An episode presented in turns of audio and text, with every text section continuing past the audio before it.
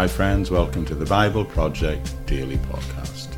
And the project is to work together, to study together through the whole Bible, chapter by chapter, verse by verse, over approximately five years. Now, if this is the first time you've joined us together on this journey, I'd just like to point out that there's always a transcript of each and every episode uh, available in the episode notes section on any audio version of this podcast. Doesn't matter where you're receiving it, wherever you're getting your podcast from, go there and you'll find a transcript which is copyright free. It's in the public domain. Use it in whatever way you want, either in your personal devotional or study time or in preparing materials of your own. It's out there for you to use and to be blessed by and hopefully blessed other bless other people with as well. And you'll also find links there to all the various ways that you can connect with my ministry. So anyway, that's it by way of introduction. I'll pop back up at the end and, and update you on a few things. But other than that, we'll continue in the main text, which we're today closing off our three studies on Genesis chapter 42. I'll see you at the end. Bye for now.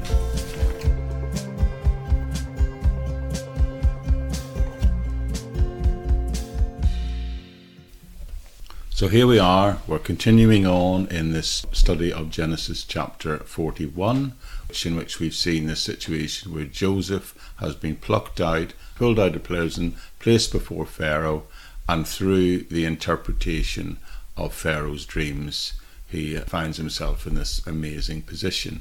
So we're three studies in to Genesis chapter 41, and we'll hopefully get to the end of this chapter today and close it off. So, to remind us where we are, we have this young man, Joseph, here. He's gone from being a prisoner to vice president in just one day, just because he met someone in jail. Something that was probably a minor incident to Joseph at the time, certainly considered alongside the catastrophic personal events he had experienced, and also considered alongside the amazing things that would happen to him in the future like him becoming prime minister to our queen overnight. So the actual situation, the day in prison where he interpreted the dream, would probably have seemed quite normal and insignificant. But even after that thing happened, he waited in jail for more than two years, and then suddenly, bam, he's called out of it following his conversation, his interpretation of Pharaoh's dream. He's put literally in second command of all of the land of Egypt. Now we're going to press on here and get to the end of chapter 1 in these three studies by, and I'll just continue reading the, the main narrative in the text, and we're picking up where we left off last time at Genesis chapter 41, which tells us this Pharaoh gave Joseph the name Zaphenath Paneah and gave him Asenath, daughter of Potipherah, priest of On, to be his wife. And Joseph went throughout the land of Egypt. Joseph was thirty years old when he entered the service of Pharaoh, uh, the king of Egypt. And Joseph went out of Pharaoh's presence and travelled throughout Egypt. So, verse 45 tells us that Joseph was given a wife. And what's significant about that is it also tells us that she's the daughter of the priest of a city called On. That shows that he's not only given political authority in this situation, but he's been given social standing as well. His wife was the daughter of the priest of this city called On, which we know now, experts tell us, that this is a well known centre at that time for the worship of the sun. It's only about 10 miles northeast of what is today modern Cairo. And the high priest of On was an important person in the land of Egypt. In fact, he had a title which was the greatest of the seers and the prophets. So Joseph is seen here to be marrying into the elite of Egyptian nobility. So now he has not only got political standing bestowed on him by Pharaoh, he is now married and holds a very high social position as well. Now it seems to me that God permitted this marriage I can't help but read this chapter and remember that God commanded the children of Israel earlier in the story not to marry the local Canaanites, yet here we have Joseph marrying an Egyptian woman. So, what do we make of that? Well, I think we can say that God seemed to permit it. It doesn't say that God agrees with it, but it appears that He uh, permitted it on this occasion. It's also worth noting that in the case of the Canaanites, when the Israelites married the Canaanites, the Canaanites nearly always were seen to lead them off into idolatry. But that's not what happens here. Joseph marries an Egyptian wife, and as a matter of fact, he has two sons, and the passage will go on later to tell us that he names them Manasseh and Ephraim. But note here it is also telling us that he trained them to serve the true and living God, and we will discover later on that he did that to such a degree that they will be seen to be later to become part of the 12 tribes of Israel. Someone I read once said that only a man like Joseph, schooled in adversity and sorrow, could meet a, such a sudden elevation to a high position without a sort of falling victim to pride or self exaltation. So it would seem that his rigorous approach to maintaining his faith to staying level headed in all situations and staying true to the one true living God enabled him to encounter this success without succumbing to its temptations. And of course, it is very likely that he would have handed on this sincere, dedicated faith onto his two children. He had these sons, yes, but it tells us they did not serve idols. But meanwhile, at the same time, we are told that the famine was extensive. It covered not only the entire land of Egypt, but the region. And it also informs us that when people became hungry and they needed and they asked for food, they were sent to Joseph. And it says everybody in the land was instructed, and all the, the sort of layers of officialdom and administration were instructed to do whatever Joseph told them to do so that they could comply in other words, the whole nation would have to comply with whatever plan he put into operation to deal with this famine. Let's continue reading the text all the way down to verse 52. During the seven years of abundance, the land produced plentifully. Joseph collected all the food produced in those seven years of abundance in Egypt and stored it in the cities. In each city he put food grown in the fields surrounding it Joseph stored up huge quantities of grain like the sand of the sea, and it was so much that he stopped keeping records because it was beyond measure. So, this is where we see how the plan to ensure the survival of Egypt is administered within the nation. Carrying on, before the years of famine came, two sons were born to Joseph by Asenath, a daughter of Potiphar, the priest of On. Joseph named his firstborn Manasseh, and he said, It is because God has made me forget all my troubles and all my father's households. The second son he named Ephraim, and said, It's because God has made me fruitful in the land of my suffering. So we know Joseph predicted exactly what would happen, and because of that, he was not only able to save Egypt, but it also turns out other people as well able to help those from adjacent lands because this famine was engulfing the whole region. And this is the, the bare bones of the story now that we've got through. It actually continues, it carries over into the next chapter. And we really only get to see how significant these events will turn out to be in the life of Joseph later on. Not, but not only in his life, is going to have a huge foundational importance for the nation of Israel. And we'll find that out later. But before we get there, I'd just like to talk about and close off what happened in this chapter.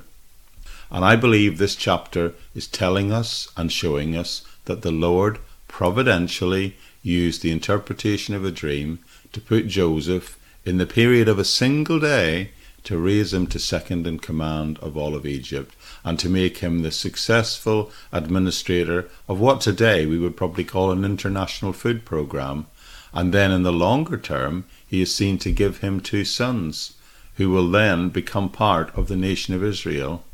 But all of these huge foundational events, they all started when Joseph was in a very small place, in a very small situation, confined in jail, and he meets another man, a butler.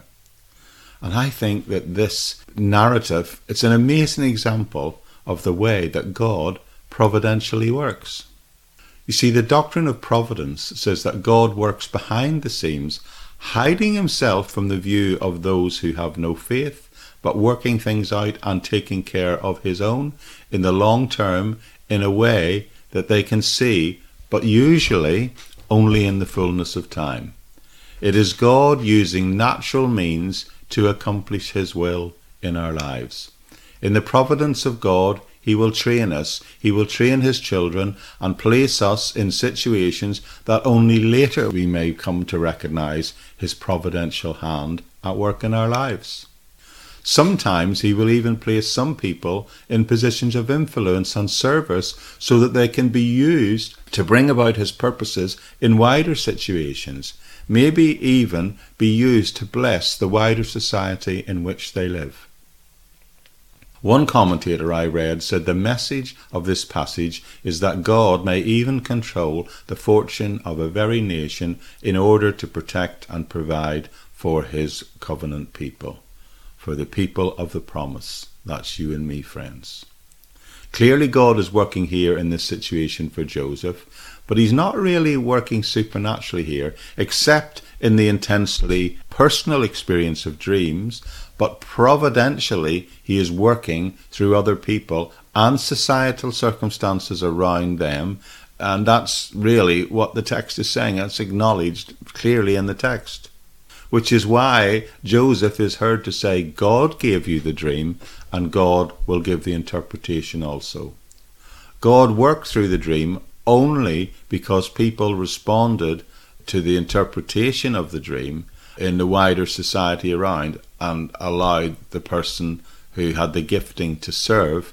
But all of this all came about simply because one day Joseph met a butler in jail. Now, I want to put this into practical perspective because I think it's worth getting the balance right here. I do believe that there are some preachers today who really get caught up with the idea that God works supernaturally and that's how he seen to work all the time. So I'd like to deal with that question, well, by asking the question, does God work supernaturally? And of course he does. Yes, God does miracles. They're in the Bible. There's no getting away from that. I don't doubt that God works that way then, and he can still and does work that way today. I no doubt of that, but I believe we need to hold this idea, this way of thinking, and keep it in perspective. I sometimes in my life, occasionally, have got frustrated by preachers who appear to promise miracles in the lives of people in their orbit, and then when those miracles don't happen for those people, I see those people get disheartened. I don't say I see it all the time, but I've seen it often enough that it provoked me to go and study the Bible and see what it actually has to say about miracles and exactly when and how those miracles occurs. One of the things I did was lay out a timeline of all the miracles in the Bible. And one of the things that I discovered from that process is that clearly they don't happen every day. Not in the Bible anyway. If you listen to some preachers and evangelists, they make it sound to me like the only way God will work in your life is through the miraculous, and that's how He does it all the time. But if you actually read the Bible, you have to admit that that's not the way God works. He does the miraculous, but it's not the way He works, not all the time, anyway. As a matter of fact, if you take the whole Bible, there are specific time periods where we see miracles disclosed, revealed, and discussed. But in the greater picture of the whole Bible, they're sort of relatively few. I'm not sticking rigorously to that, but I would say that usually God brings his purposes to pass in our lives today by normal, natural means. But through the eyes of faith, we can see that He's been at work in our lives. And it was in this way that God prepared for the coming of Joseph to his position of authority. And I think that's a useful, healthy perspective to have. You see, in the Bible, there are these periods of miracles scattered over probably about 1600 years Moses to Joshua, Elijah and Elisha, and Jesus and the apostles, and then the prophetic end times miracles described in Revelation. And that's it. You've got these periods coming 1600 years, and Bible experts say that those intensely miraculous periods they lasted no more than 100 years each. So my point is, let me make it clear, I'm saying God uses miracles, but it is not the usual way we will experience him in our everyday lives. He works all the time and he works always with us and he is working all the time every day through natural means and that is what is called the providence of God. He's working behind the scenes and our job is to remain faithful and to exercise the spiritual gifts and to trust in the Lord for the results. And that's quite simply exactly what Joseph did here. He did what he could and he trusted the Lord.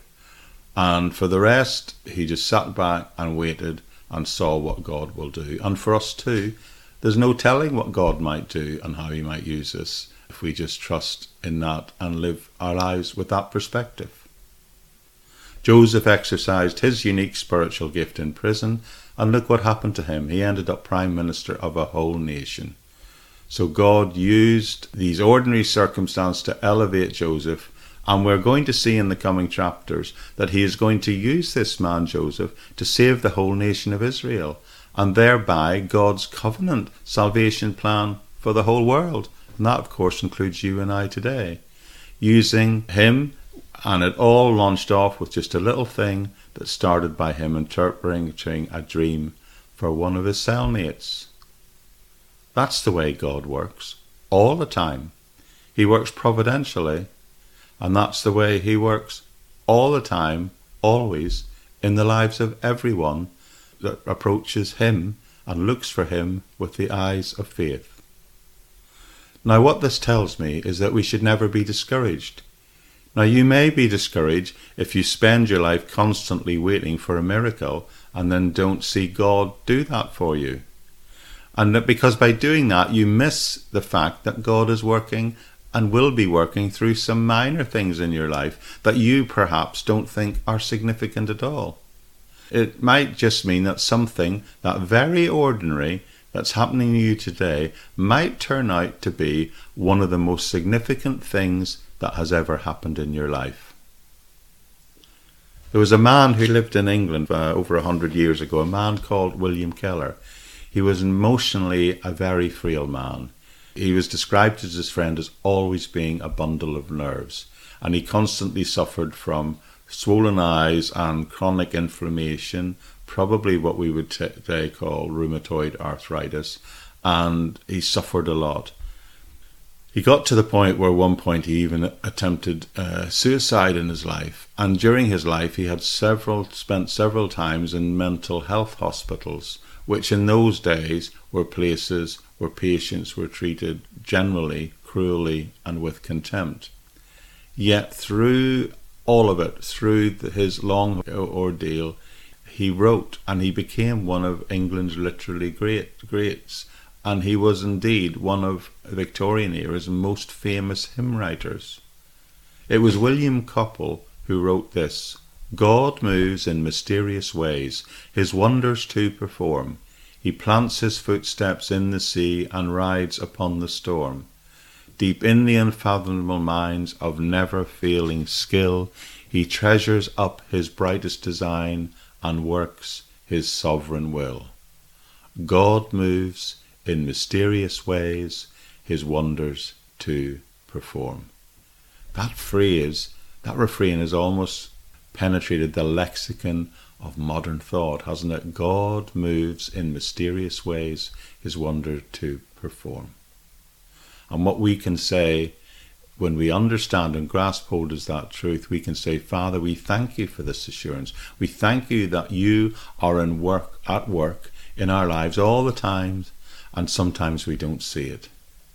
But if we do, we can know that in the fullness of time that we will see the results of these seemingly random occurrences and chance meetings in our life. And we can be thankful to God for this reminder in this text that He is working in our lives in normal ways, in natural ways. And we can ask for God to give us the eyes of faith so that we can see these things as just as significant as if they were supernatural. Because indeed, the ordinary things, in fact, are supernatural. Bye for now. Okay, friends, that's it for today. I'd like to remind you at the start, as I said, there's uh, not only a transcript of everything I've said, but there's lots of links of ways in which you can connect to my ministry through the episode notes of any audio version of the podcast. That include places like the Facebook page, the YouTube channel, and important reader Patreon page. That's the place where I place uh, additional resources and more discipleship based training material. Certainly from September of this year, that's the plan. That's where that's going to be. Things that will hopefully help those, help you develop your spiritual gifts and, uh, uh, of service within the, the wider community of faith. A thing that's really helpful is if you find that this is helping you and you're benefiting from it in any way, then why not consider reviewing it, sharing it, or liking it on whatever so the sort of the social network platforms that you happen to inhabit. Uh, maybe putting a link through to the to the podcast itself. That way, we can ensure that this is seen as widely as possible and that more and more people, I know there are thousands of you, tens of thousands of you already out there, but more and more people can make the study of the Bible part of the rhythm of their daily lives. And a particular thank you for each and every one of you who have committed to not only go on this journey with me, but maybe perhaps to to include me in your prayer time that I might be able to maintain this, I believe, God given vision for me to work through the whole Bible, which means creating roughly a 20 25 minute message every day for the next five years. Pray that I will have the stamina, emotionally, spiritually, uh, in every way to complete this amazing project. But anyway, that's it for today. I hope uh, you've enjoyed it, and I hope also to see you right back here tomorrow. Well, it'll be for tomorrow for me, but whatever day you happen to open up the podcast and listen to it on the Bible Project Daily Podcast. Bye bye for now.